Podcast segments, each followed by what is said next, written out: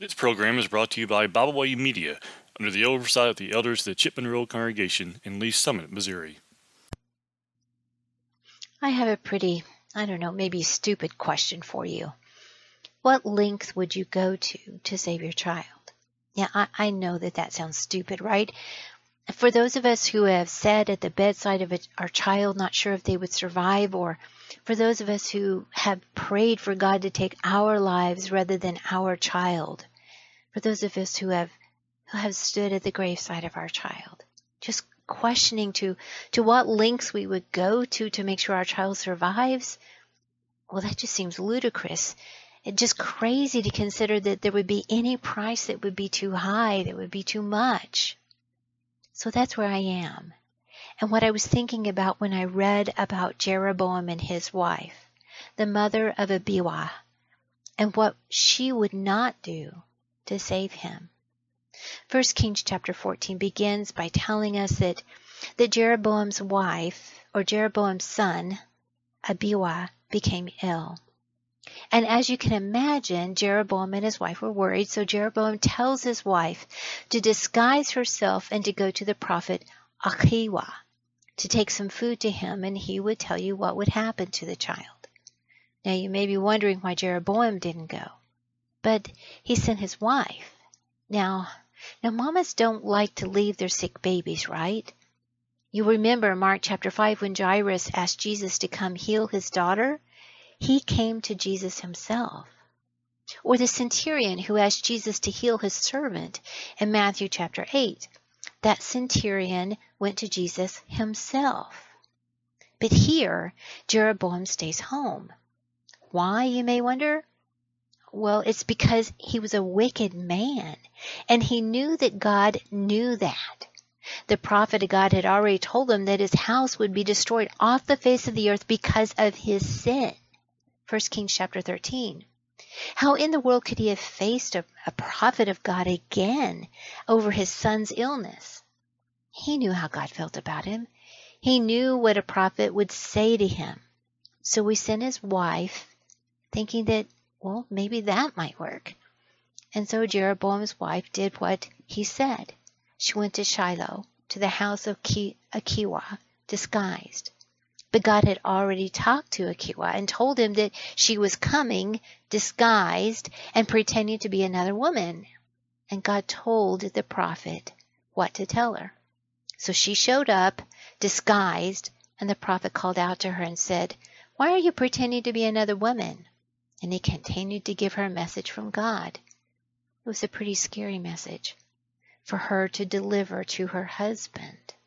That God had exalted him and made him a leader but that her husband had not served God, had not followed God's commandments, and had done more evil than all who were before him. He had made statues and images of false gods and worshiped them and, and caused the people to worship them and turn their back to God. So, of course, God was angry. He was jealous and he was going to make a clean sweep of her husband's house. That's what the prophet told her. Verses 7 through 11.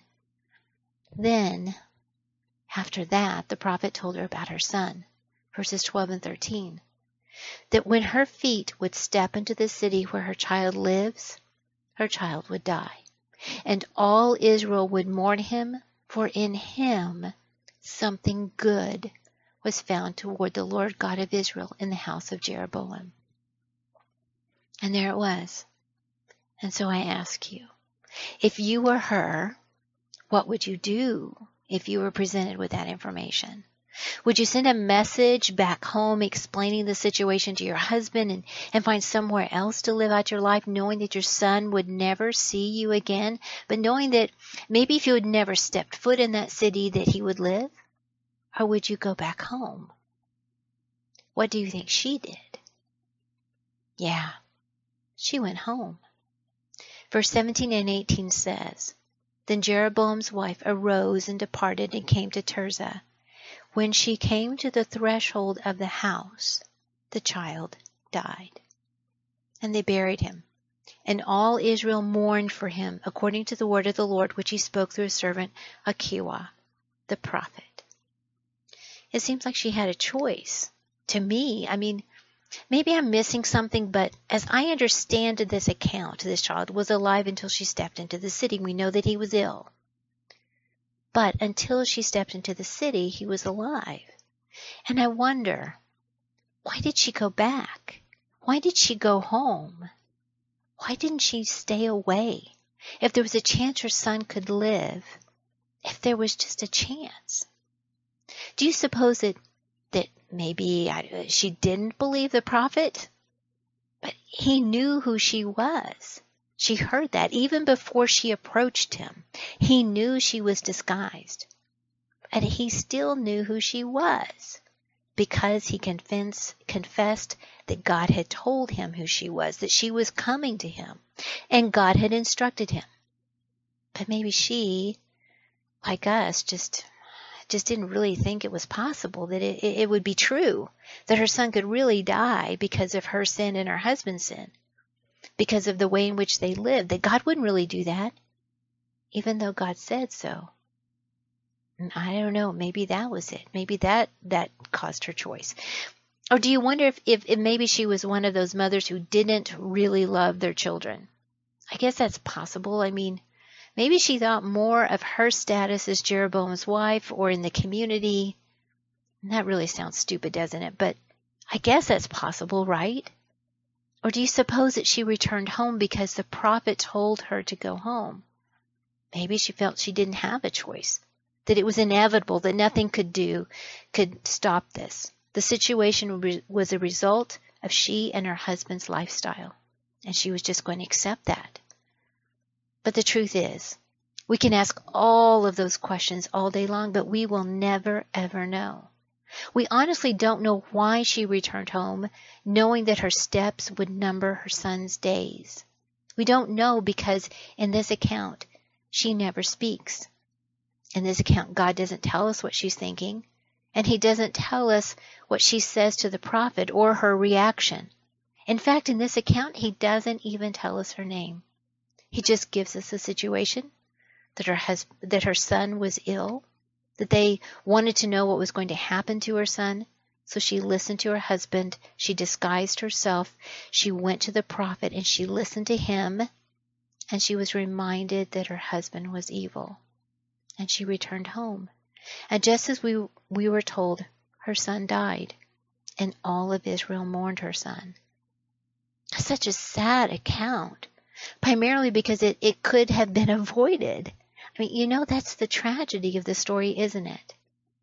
The choices were made, and it could have been avoided. So that's why I ask, what would you do? How far would we go to save our child, our children?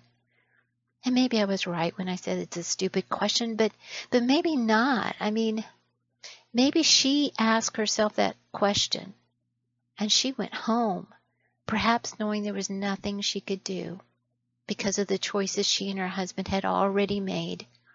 It was too late. But the question comes to us because it really is a choice, right? I mean, everything is a choice. So, yes, I believe she had a choice, and I believe we do too, because God made his choice. Because God asked the same question What would he do to save our children? His answer was to give his only son so we could make the right choices. So I ask again that question that isn't so stupid. What would we do to save our children? And it is for this that I bow my knees today. We thank you for listening today. We hope you enjoyed this program. You can find out more about Byway Media by visiting our website, bywaymedia.org. You can find all of our podcasts on all major podcast platforms. As always, we thank you for listening.